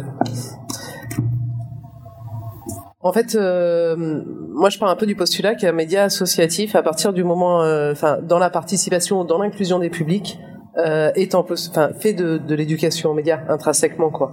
Donc, euh, moi j'ai envie de revenir un petit peu sur sur cette appropriation de la, enfin, sur la légitimité. En fait, je pense que c'est important de se l'approprier et euh, on se l'approprie quand on est un peu au clair sur euh, sur nos postures, sur quand on fait un peu une analyse de nos pratiques, quand on regarde les bah, euh, ce qui s'est joué, comment ça s'est joué, quand on décortique un peu tout ça, euh, bah, en fait, on, si on met du sens sur ce qu'on fait, euh, de fait, on gagne en légitimité. Et, et ça peut être un. C'est quoi la différence entre un atelier d'éducation aux médias et un atelier euh, d'animation de radio? Et eh ben en fait, euh, c'est intéressant de se poser la question aussi quand on fait en quoi en fait en quoi on a fait de l'éducation aux médias à travers notre atelier radio. Euh, qu'est-ce que euh, euh, sur quoi est-ce qu'on a mis en mouvement euh, euh, les publics les je dis public pour éviter de dire jeunes parce que j'ai vraiment envie que ce soit beaucoup plus ouvert que ça. Mais comment est-ce qu'on met en en, en, réflexion, c'est quoi la qualité des échanges qu'il y a eu, en quoi c'est venu nourrir un, un, rapport à leurs usages, en quoi c'est venu, enfin, et, je pense que c'est ça qu'on a intérêt vraiment à faire, c'est à, à, être dans cette logique de dire, mais euh, de, de, prendre du recul sur la pratique, de, de pouvoir aussi euh, systématiquement en fait se poser ces questions-là, les mettre en mouvement, et, euh, et du coup c'est comme ça qu'on va euh, qu'on va qu'on va travailler le sens euh, de nos pratiques et de pouvoir aussi se sentir complètement légitime. Si on, si on sait le sens qu'on met, la question se pose plus quoi. Et personne viendra le donner. La légitimité, il faut aller la prendre. C'est un peu pour ça que j'ai raconté sur à ce endroit-là comment est-ce que euh, j'ai voulu aller chercher euh, sur à travers la formation professionnelle, mais faut l'apprendre en fait. Faut, faut, mais du coup, en, en sachant pourquoi on l'apprend. Moi, je veux bien euh, compléter aussi sur la légitimité par rapport au public, et on met bien public euh, au pluriel, parce qu'effectivement, il n'y a pas que des jeunes. Et, et, pour moi, la question de la légitimité, bah, effectivement, faut l'apprendre, euh, faut aussi être réaliste par rapport à ses propres capacités, ses affinités, ses intérêts. Euh, c'est-à-dire que si on se sent pas euh, d'aller faire euh, de l'EMI en EHPAD parce que on sait pas du tout comment interagir avec nos petits vieux, etc. bah faut pas forcément y aller quoi. Je pense qu'on on est plutôt là-dessus pour essayer de rendre le moment, comme tu disais Guillaume, agréable, impactant. des fois il y, a une, légitimité presque de fait institutionnelle. Je prends l'exemple, je sais pas, d'un prof d'histoire géo par exemple il peut tout à fait être légitime à faire de l'EMI, avoir un, un, regard critique sur les médias, euh, sur ce qui s'est passé historiquement, etc. Sauf que s'il est platiste, c'est une histoire vraie, euh, quelle légitimité à faire de l'EMI avec ce biais euh, voilà la, question peut se poser finalement euh, en permanence quoi. Donc euh, voilà moi je pense que c'est euh, aussi important de de réfléchir en, en termes de, de questions d'affinité de ce qu'on est prêt à faire de ce qu'on est prêt à, à mettre et à investir de soi-même aussi dans l'atelier. Toujours dans cette idée de créer de, de la rencontre créer un moment à la fois agréable, mais qui va être euh, impactant, puisque on est, je pense, ici tous dans dans la même idée d'être dans la pratique et dans le faire faire aussi, quoi. Et pour euh, pour cette histoire des, des médias qui viennent euh, se revaloriser quelque part ou qui prennent ce rôle-là, bah, c'est tout à leur honneur. Je, je crains par contre que ce soit parfois contre-productif. Hein, C'est-à-dire les médias maintenant, bah, je sais pas, vous êtes le Monde et puis vous avez les, les décodeurs, les décrypteurs. C'est vous qui mettez des petites petites gommettes vertes ou rouges aux autres. Euh, c'est vous qui dites si, si, si c'est vrai ou faux.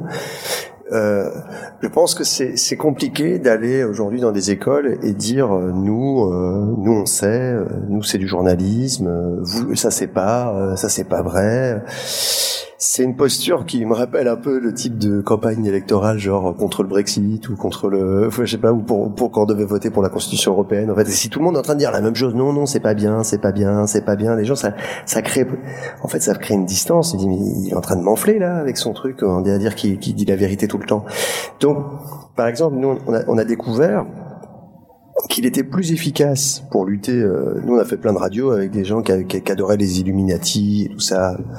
Bon, on a fait, on fait une émission spéciale Illuminati. Thibaut, il a été chez les francs-maçons avec des jeunes. Et puis, ah bon, il se cache pas. Maintenant, il y a un musée. Enfin bon, le, le en fait, mettre en chemin un groupe qui est en questionnement, euh, que son questionnement soit légitime, au lieu de lui dire tu as pas droit de se poser cette question. Mais, voilà, on va chercher ensemble. Ça va être très simple. On va aller rencontrer des francs-maçons. Quoi. Tu penses qu'il contrôle le monde? On va aller en voir un. Tu vas pouvoir lui poser des questions. Ah bon, il veut bien? Oui, oui, il veut bien. Il est là. Ou euh, juste raconter euh, exercice de style Raymond Queneau. Hein, donc on, on, on raconte la même histoire avec plusieurs points de vue. En fait, il y a beaucoup de jeunes qui ont de, des faiblesses euh, en narration, en fait, en storytelling. Personne ne leur pose de questions quand ils rentrent chez eux, donc même quand on leur demande de, comment ce qui s'est passé dans la journée, ah, ils n'y arrivent pas. Euh, L'éducation aux médias aussi, c'est juste, euh, ça peut être aussi déjà réussir à transmettre un message sous différentes formes. Et après, il y a presque une traduction qu'on peut faire entre de l'écrit et de l'oral, entre de l'oral et de l'image, etc. Mais déjà, euh, faire prendre conscience à, à, qu'on peut raconter de plusieurs points de vue, que la même histoire peut être racontée différemment, qu'il n'y a pas un seul livre, euh, Bible monothéiste, euh, qui dit qui, qui, euh, qui, que plus, plus on sait, plus on doute. C'est des éléments qui sont efficaces, je pense, juste pour faire naître la, la, conscience critique, plus que de distribuer des gommettes, des bons points et dire ça c'est une source fiable, ça c'est une source fiable, ça c'est pas bien, bien, pas bien. Et donc voilà, je, je et l'auto-valorisation ensuite de venir dire ah oui, euh, on croise des sources, euh, nous on est abonné à l'AFP, euh, on gobe toutes les communications du, gouvernement et on, les met dans des articles en copier-coller. Je, je, sais pas si ça. Je crains que des gens qui aient du, des doutes, qui aient de la défiance par rapport à, à, des, à des, médias institutionnels, soient convaincus par quelqu'un qui vient avec son petit drapeau dire qu'il est, qu'il est vraiment le meilleur, quoi. Euh, J'abonde complètement dans, le sens de, enfin vraiment dans ce que tu dis, c'est-à-dire qu'il y a vraiment un, un, risque dans cette euh, quête absolue de revalorisation des médias mainstream à investir des espaces éducatifs ou des espaces dans lesquels il y a des publics non captifs euh, pour les capter, à faire exactement l'effet contraire en fait, d'être du coup un repoussoir parce que euh, il y a aussi euh, des publics euh, qui justement sont défiants et cette défiance, il faut la déconstruire, il faut l'analyser, il faut la comprendre et, et notamment une défiance à l'égard des institutions et quelles qu'elles soient en fait. Et donc euh, c'est pas effectivement en arrivant euh, en disant qu'il faut absolument s'informer comme ça, comme ça et comme ça, et que euh, ce que eux font, ce que eux pensent, ce que eux lisent, ce que la manière dont ils s'informent c'est de la merde, ne va évidemment pas participer d'une éducation aux médias dans le sens de ce que souhaitent ceux qui la, la, promeuvent quoi. Ça va faire exactement l'effet contraire. Et ça pose la question des publics parce que tu posais la question des publics et la question des publics c'est une question sérieuse qui est peut-être pas suffisamment euh, justement euh, réfléchi quand on fait de l'éducation aux médias, c'est-à-dire de penser les publics. Alors, je dis ça ici, mais je pense qu'ici, sans doute, en tout cas, j'ai ce, cette idée que dans le cadre de radio euh, associative, euh, la question des publics est, est peut-être plus centrale que dans d'autres espaces où justement on n'envisage pas la pluralité des publics et où on a tendance à homogénéiser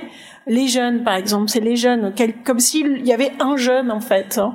Et je crois que penser la question des publics auprès desquels euh, il s'agit euh, d'intervenir est essentiel aussi euh, pour pouvoir être légitime. Alors peut-être pas pour le partenaire ou pour les acteurs ou pour l'institution, mais au moins pour être euh, pour être en accord avec euh, avec l'activité et ce vers laquelle euh, elle est tournée quoi. vraiment réfléchir, penser depuis l'espace public, depuis le public, me semble.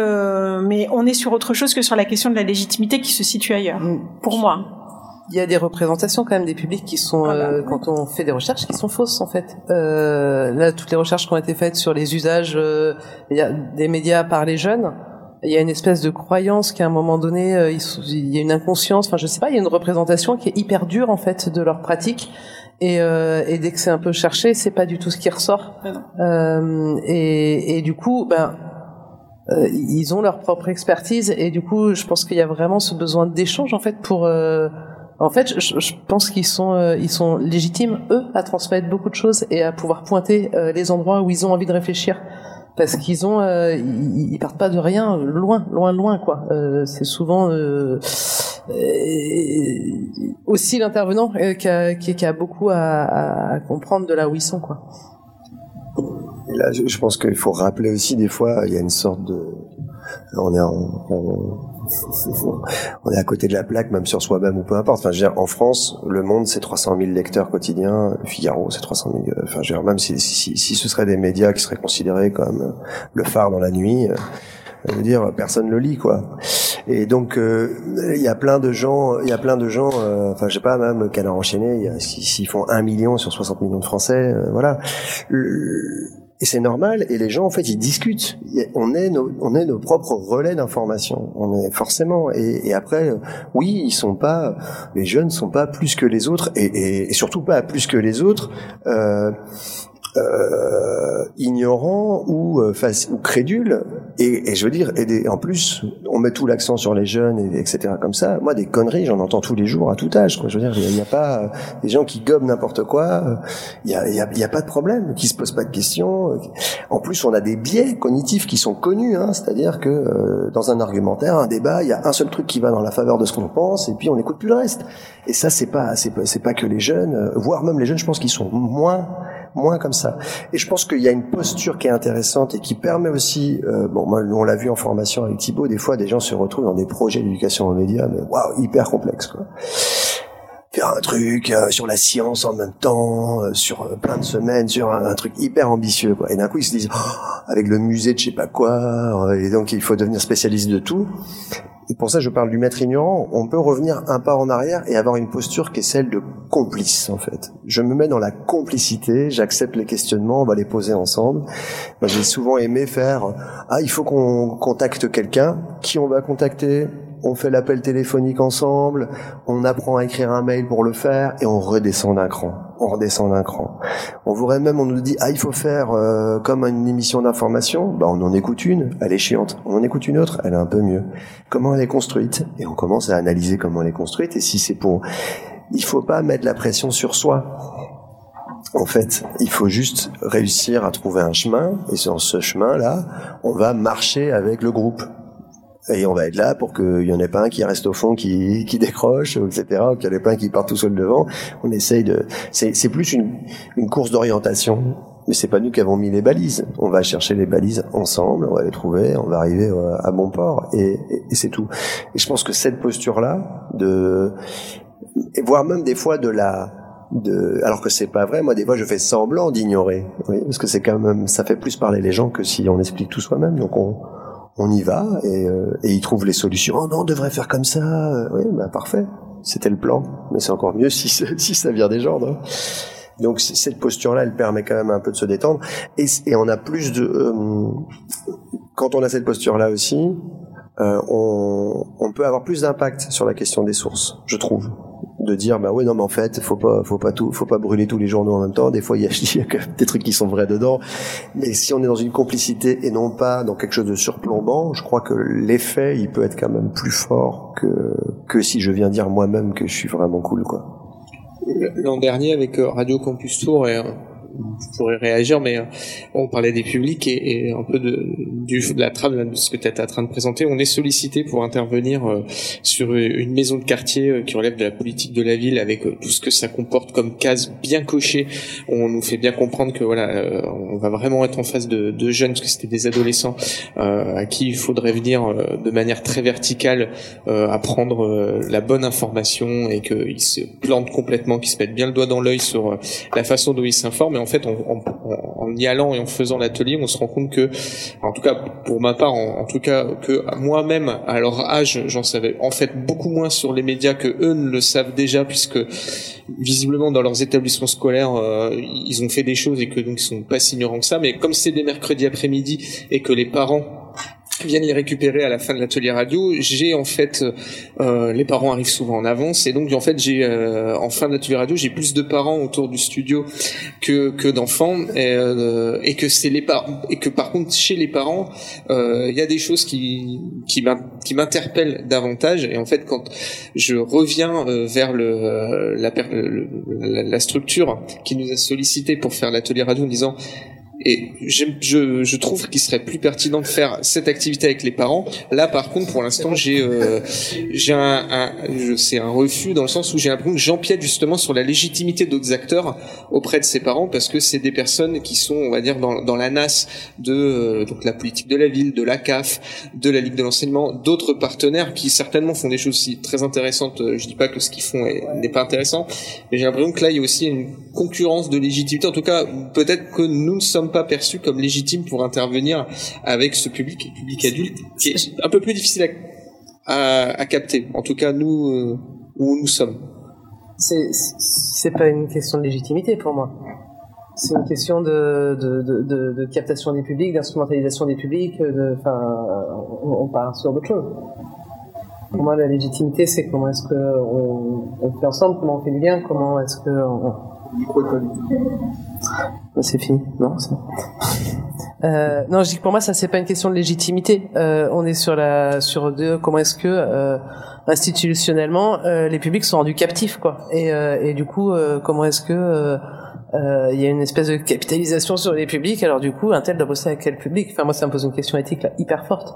Parce que du coup, la légitimité à l'endroit de l'EMI, quand on fait avec l'endroit de l'EMI, et cette bifurcation sur sur ben en fait les besoins on les a mis à cet endroit-là mais en fait c'est là où ils se révèlent et comment est-ce qu'on inclut ça? Comment est-ce que finalement on arrive à être dans un euh, dans quelque chose qui, qui, est juste quoi? Euh, voilà. du coup, je réagis à, la question de la légitimité parce que pour moi, ça ne se pose pas là. On a, on beaucoup connu ça, par exemple, sur, la captation de public, dans, sur, sur des éléments qui sont plus proches de de l'accompagnement social, ou surtout nous en français langue étrangère, ce genre de choses. On a vraiment à Bruxelles des endroits, euh, on garde le cheptel, quoi. Et, euh, et ça n'avance pas. C'est pas prévu que ça avance d'ailleurs, puisque sinon les gens vont partir. Enfin bon, il y, a des, il y a des phénomènes comme ça, un petit peu de, de, de bulles qui sont peut-être plus difficiles à, à, percer, pas à cause des gens en fait, hein, parce que justement il y a euh, des, des, organisations qui sont qui sont bien comme ça, qui, qui eux tirent leur légitimité, enfin surtout leur, leur financement en fait, participation. Mais je me demandais comment on a un public captif sans vouloir euh, outrepasser. Je, je, je, me demandais si les gens qui étaient là avaient aussi des choses à nous, à nous, à nous, à témoigner, à dire, s'ils se sentent légitimes, si plus, encore plus légitimes maintenant. J'ai une sorte de poussée de légitimité. Pourquoi il n'y a plus de lumière On ne voit plus. Vous êtes dans le noir. C'est la magie de la radio. Hum oui, c'est ça. Vous êtes au cinéma. Vous ne voyez pas Et nous, on fait ça. Non, non on ne vous voit plus. Alors moi, dans les amphis à Rennes 2, quand il se passe ça, il faut que quelqu'un dans la salle se lève et ça rallume tout. Alors je sais pas si c'est le cas. Non, je voulais euh, intervenir parce que je suis euh, donc Laurence Gueff. euh, je travaille à l'école euh, supérieure de journalisme de Lille. Alors je suis un petit, un peu l'intrus, j'imagine l'intrus dans la, la journée parce que je travaille pas dans une radio associative et j'entends beaucoup de choses, euh, bah, forcément qui me font réagir parce que je pense que c'est pas parce qu'on la légitimité, euh, on l'a. Je trouve qu'il y a beaucoup de phrases qui ont été justes. Il faut aller la chercher et on est, on la légitimité, on l'a dans ce qu'on sait faire. Il faut être clair avec les objectifs, avec ce qu'on, pour nous, qu'est-ce que c'est que l'éducation média et comment on l'a fait. Et on va pas forcément, c'est pas parce qu'on a un journaliste qu'on va plaquer quelque chose de façon robotique, qu'on va pas écouter les gens, qu'on va leur dire comment s'informer. Euh, euh, on, nous, on intervient, on, on a, des journalistes sont des citoyens, sont des personnes. Il y a, a besoin de formation et nous, les journalistes et les étudiants qui interviennent, on est partenaire de Radio Campus depuis de longues années. On en est très satisfait. Dans, avec, on participe au matinal, donc nos, étudiants découvrent et s'expriment. Pour nous, l'éducation aux médias, c'est aussi ça. C'est aussi s'exprimer, c'est aussi aller à la rencontre de public, les écouter, euh, voir comment ils s'informent, non pas leur dire comment s'informer, mais leur donner un peu des, clés de bah, qu'est-ce qu'on regarde, euh, est-ce qu'on peut avoir le réflexe de regarder voilà qui, publie, pourquoi, quelle est l'intention, mais ça peut être tout à fait intéressant de voir euh, un compte YouTube qui suive. Et même si pour nous ce n'est pas ce n'est pas un contenu informa- d'information journalistique euh, ça, reste un contenu intéressant. Donc nous, à, euh, l'école, euh, on intervient. Le, i nous d'éducation média nous dérange pas forcément puisqu'on est on, est clairement dans une entrée métier. Nous, on fait de l'éducation média pour parler du métier et, de l'information et et on s'arrête effectivement là on ne sait pas faire. Donc on est, c'est pour ça qu'on est dans le réseau aussi hémicycle, qu'on, a recours à des partenaires, à des radios euh, euh, locales quand il y en a dans le quartier où on travaille, euh, des associations, des, éducateurs, des animateurs. Par exemple, si on nous demande quelque chose d'artistique, c'est pas quelque chose qu'on va, on veut. Euh, c'est pas un domaine dans lequel nous on est légitime, euh, donc on va euh, travailler avec une- un partenaire euh, culturel pour euh, que le projet ait, ait cette, cette dimension euh, culturelle. Ce que je voulais dire, c'est que les postures de descendants, d'apprenants, on peut l'avoir de plein de personnes différentes. C'est pas parce qu'on est journaliste qu'on va avoir cette posture-là. C'est pas parce qu'on est animateur qu'on l'aura pas. Ça peut arriver. nous, on intervient, on voit dans dans, dans nos projets que l'on mène. hein, que- en milieu scolaire et hors scolaire, avec des adultes, des enfants. Euh, et on travaille avec des, un laboratoire belge, donc c'est très intéressant. Ça nous fait aussi beaucoup réfléchir. Et je pense que ça, c'est vraiment la clé, c'est de, de se remettre en cause tous et toutes, euh, de pas penser qu'on a euh, qu'on a raison, que l'éducation média, c'est sans les journalistes, par exemple. C'est avec. Moi, je vais pas dire l'éducation média, c'est sans les radios. Ah, mais je euh, savais pas que vous étiez là. euh, Ouais. voilà. Donc j'ai entendu un certain nombre de choses, forcément. Voilà, si, j'avais su, j'aurais- fait différemment. J'aurais dit, bah voilà, euh, Mais c'est c'est bien. l'école de journalisme de Lille, euh, c'est vraiment bien. Non, mais le. Non, non, mais c'est le- pas ça que je vous demande. Je vous dis Non, juste de pas être dans la caricature. Oui, mais c'était un Et, peu pour euh, faire voilà. rigoler, vous Oui, comprenez. mais sauf que. Mais je sais que ça vous a blessé. Mais ce que je voulais dire, Les biais c'est. cognitifs, c'est euh, tout le monde. On va dans. Oui, oui. Mais vous je- en avez parlé. On va, on va prendre que là, tout le monde est d'accord. Donc on va, allez, on va casser les médias dominants. Oui, mais c'est vrai que c'était facile. écoles. Allez, on va y aller. De toute façon, tout le Pardon. monde est ok. Non, ce, bah que- non. ce que je, ce que je voulais dire là-dessus, c'est plutôt que par rapport à la définition de l'EMI euh, 2015, c'est quand même l'objectif de dire on va trier le bon grain de livret. On va dire quelle est la bonne information. Si des journalistes, par rapport à cette mission-là, euh, viennent le faire, je, je pense que ça peut être contre-productif. Oui. Par contre, quand, je veux dire, j'ai vu RFI faire un super boulot euh, où les, les enfants sont en train de faire euh, se conscien- conscientiser sur comment on fabrique un bulletin d'information, c'était vraiment génial. Donc c'est pas c'est pas de la faute là des journalistes, c'est que si ils sont pris par des écoles pour cette mission-là de, de, de, de dire qui est le bien et le mal, je pense que c'est une mauvaise position. On a après aussi autre chose. Nous en Belgique, il y a une chaîne de télévision d'information qui marche pas, qui s'appelle LN24. Bon, ben le présentateur vedette maintenant, avec sa notoriété, il dit oui, je vais euh, euh, mettre en place des systèmes d'éducation aux médias parce que vraiment le public a besoin. Cette posture-là, qui est celle de uniquement cette personne, je crois qu'elle dessert euh, le, le, travail global, parce que il vient encore plus de, dans une position très paternaliste et tutélaire euh, dire euh, déjà que moi je vous dis l'information en continu, en plus je vous, j'ai je, je, je, besoin de vous éduquer pour que vous compreniez, parce que moi je suis vraiment très très légitime. Donc c'est cet extrême là et euh... nos journalistes quand ils interviennent, déjà tout le monde, c'est pas parce qu'on est journaliste qu'on peut faire de l'éducation média parce qu'il y a il y a besoin d'avoir une, une, une, appétence hein, pédagogique et sociale. Donc, il y a, on peut être un très bon professionnel et pas un très mauvais intervenant. Ça peut arriver nous parfois d'avoir des intervenants. On s'est dit bon, on travaillera plus avec eux parce que notre notre esprit, en fait, on est assez d'accord en fait hein, sur à la fois la démarche active, à la fois partir des publics, à la fois ne pas être descendant. Mais ça, on a évolué. De toute façon, nous aussi, on a évolué. Et ça, on s'est questionné, on s'est dit, non, effectivement, faut pas être dans le vrai et le faux. Et les attendus que vous avez des, des institutions, on a les mêmes. Nous aussi, on nous dit, oh, bon, on nous les, peut-être encore plus, parce que ils disent, on s'adresse à l'école supérieure de Bon, c'est bon c'est des formateurs d'esprit, on va pouvoir ben non, euh, on leur dit euh, non mais ça on va faire, ça on va pas faire, euh, on va pas aborder, on va pas pouvoir faire tout, tout régler tous les problèmes de cyberharcèlement, de laïcité, euh, on va pas dire aux gens comment s'informer, c'est c'est pas ce qu'on ce qu'on leur dit.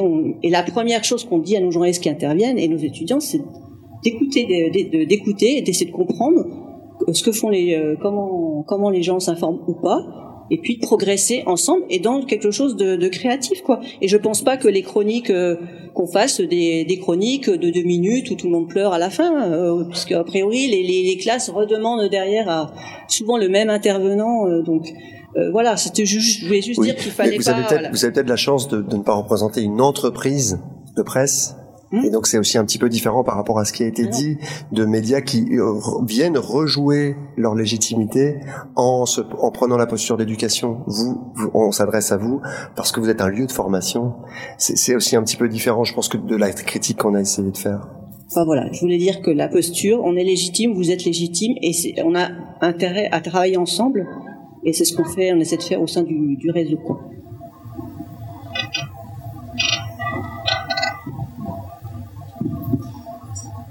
Ouais.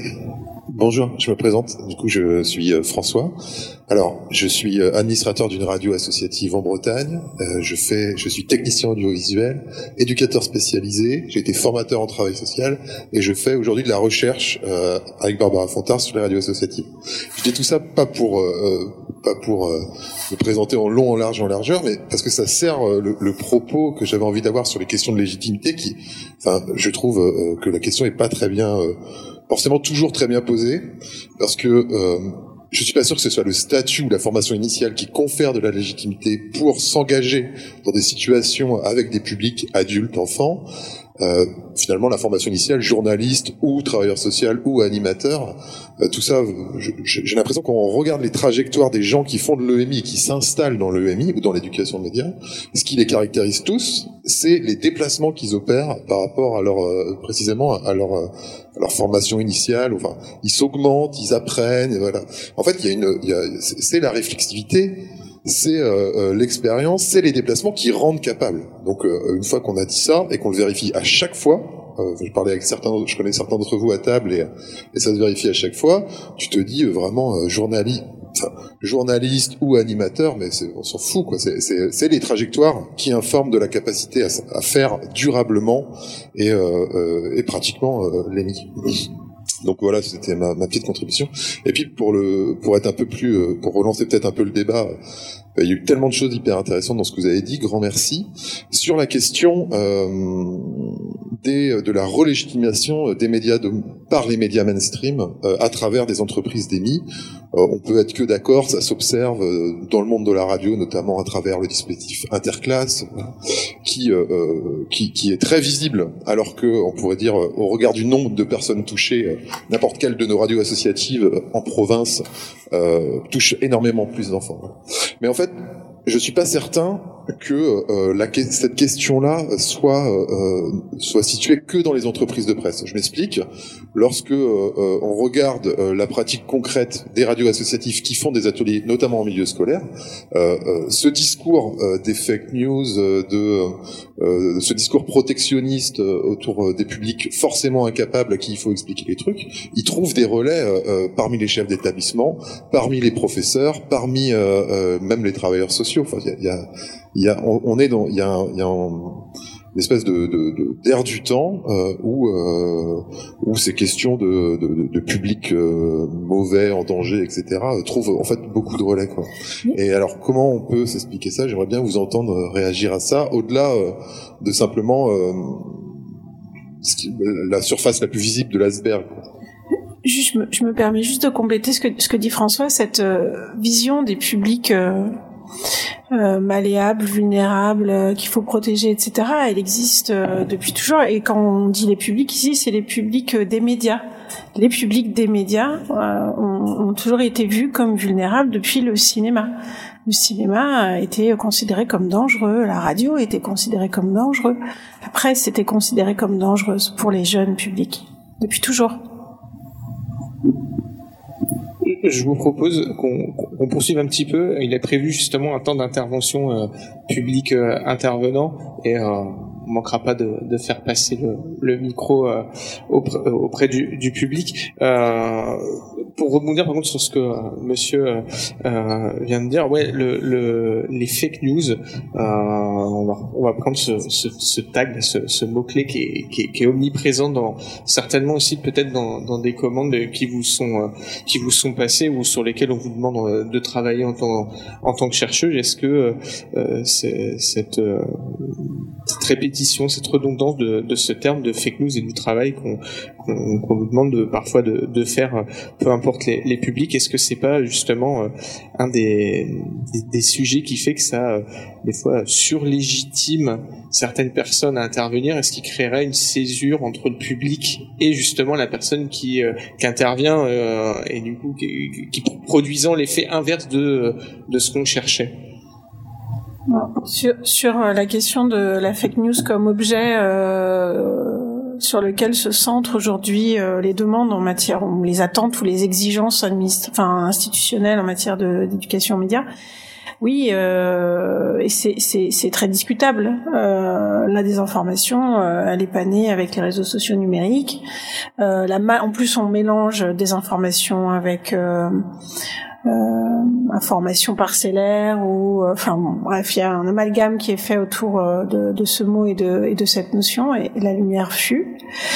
Et et donc il y a, y a en fait c'est ces, ces, focalisations sur des objets, euh, alors évidemment, elles ont sans doute euh, un effet euh, justement repoussoir sur les publics visés par, parce que du coup stéréotypés, forcément, les publics se sentent eux-mêmes stéréotypés par euh, ce type de représentation selon, la, selon laquelle euh, ils seraient manipulés, manipulables, qu'ils s'informeraient mal, pas comme il faut, etc. Donc effectivement, ça, ça, ça tend à renforcer en fait des positions des acteurs, quels qu'ils soient, dans leur position, quoi.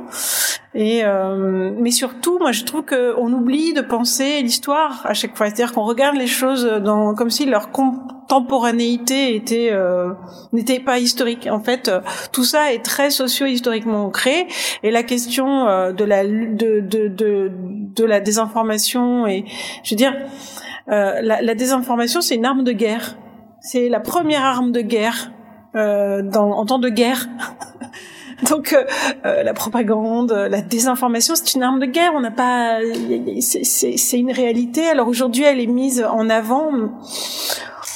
Et euh, les acteurs euh, éducatifs euh, font avec, essayent de s'en emparer ou, ou, refusent de s'en emparer. Et moi, j'apprécie en particulier d'entendre justement comment on peut détourner, comment on peut considérer que l'éducation média, doit aussi se jouer ailleurs et finalement contourner des injonctions qui tendent à stigmatiser des publics et euh, et à se focaliser sur des objets. Euh, il y en aurait tant d'autres, quoi. Voilà. Moi, je vais essayer de, de te répondre, euh, François, aussi sur euh, sur la question de, grosso modo comment c'est pris euh, par les directeurs d'établissement, etc. et je, en fait, je vais te répondre sans te répondre parce que pour moi, il y a vraiment l'éducation nationale qui a sa vision et qui part vraiment dans un sens. Et là où il y a effectivement énormément de directeurs d'établissement, de profs, etc., qui ont cette vision-là. Après, il y a tout le reste. Enfin, moi, je le vois, je le vois vraiment comme ça. Et d'ailleurs, c'est pour ça que j'ai arrêté de bosser avec l'éducation nationale euh, pendant euh, quasiment deux ans, parce que je trouvais ça trop compliqué d'arriver à confronter les points de vue et de leur faire entendre mon point de vue et d'arriver à tordre la commande publique. Euh, mais par contre, euh, là, c'est la première fois que j'ai des échanges. J'étais très surpris. C'est le Clémy qui m'a contacté pour proposer un projet ou d'ailleurs c'est donc avec un établissement euh, de, avec des collégiens. Il y a trois projets différents. Il n'y a pas une seule fois le mot fake news dedans. Ils ont j'ai l'impression, en tout cas chez nous euh, dans le Finistère, commencer à déplacer le curseur et à parler d'égalité homme-femme, à parler euh, de en fait d'autres sujets que juste les fake news.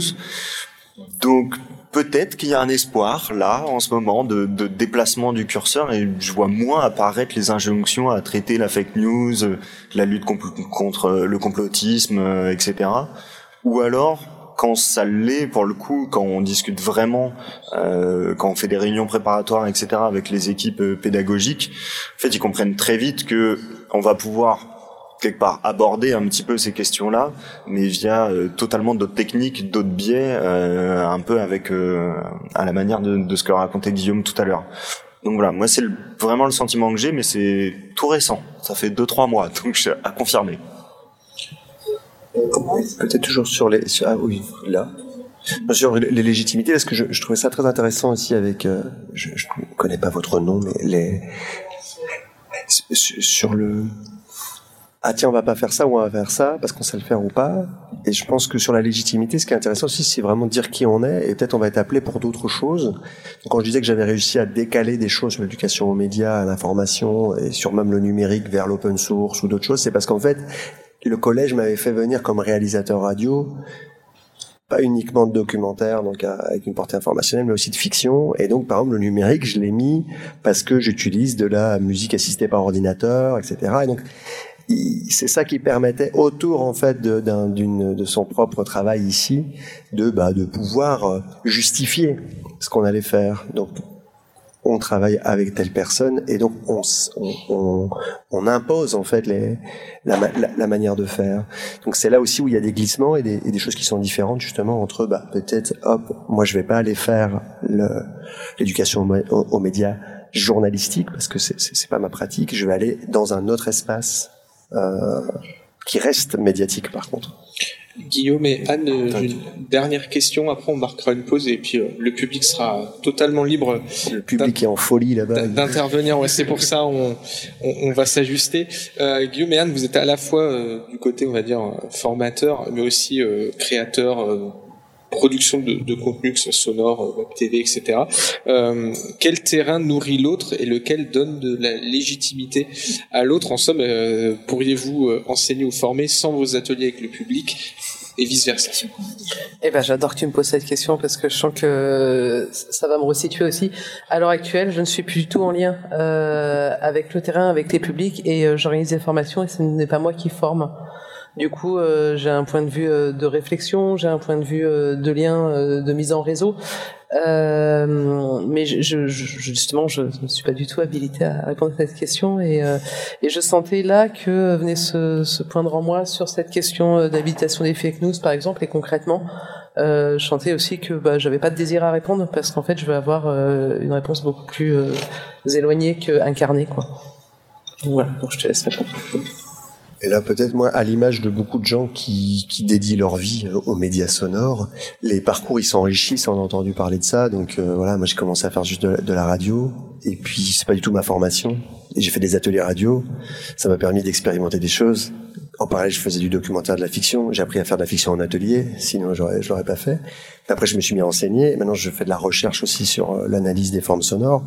Et tout ça change les, les espaces de légitimité qui sont les miens. Euh, donc maintenant, ce que j'aurais jamais fait avant, aujourd'hui, avant je faisais tout le temps de la radio avec les gens, maintenant je peux aller dans une classe et écouter des réalisations et, juste, c'est beaucoup plus facile, hein, franchement.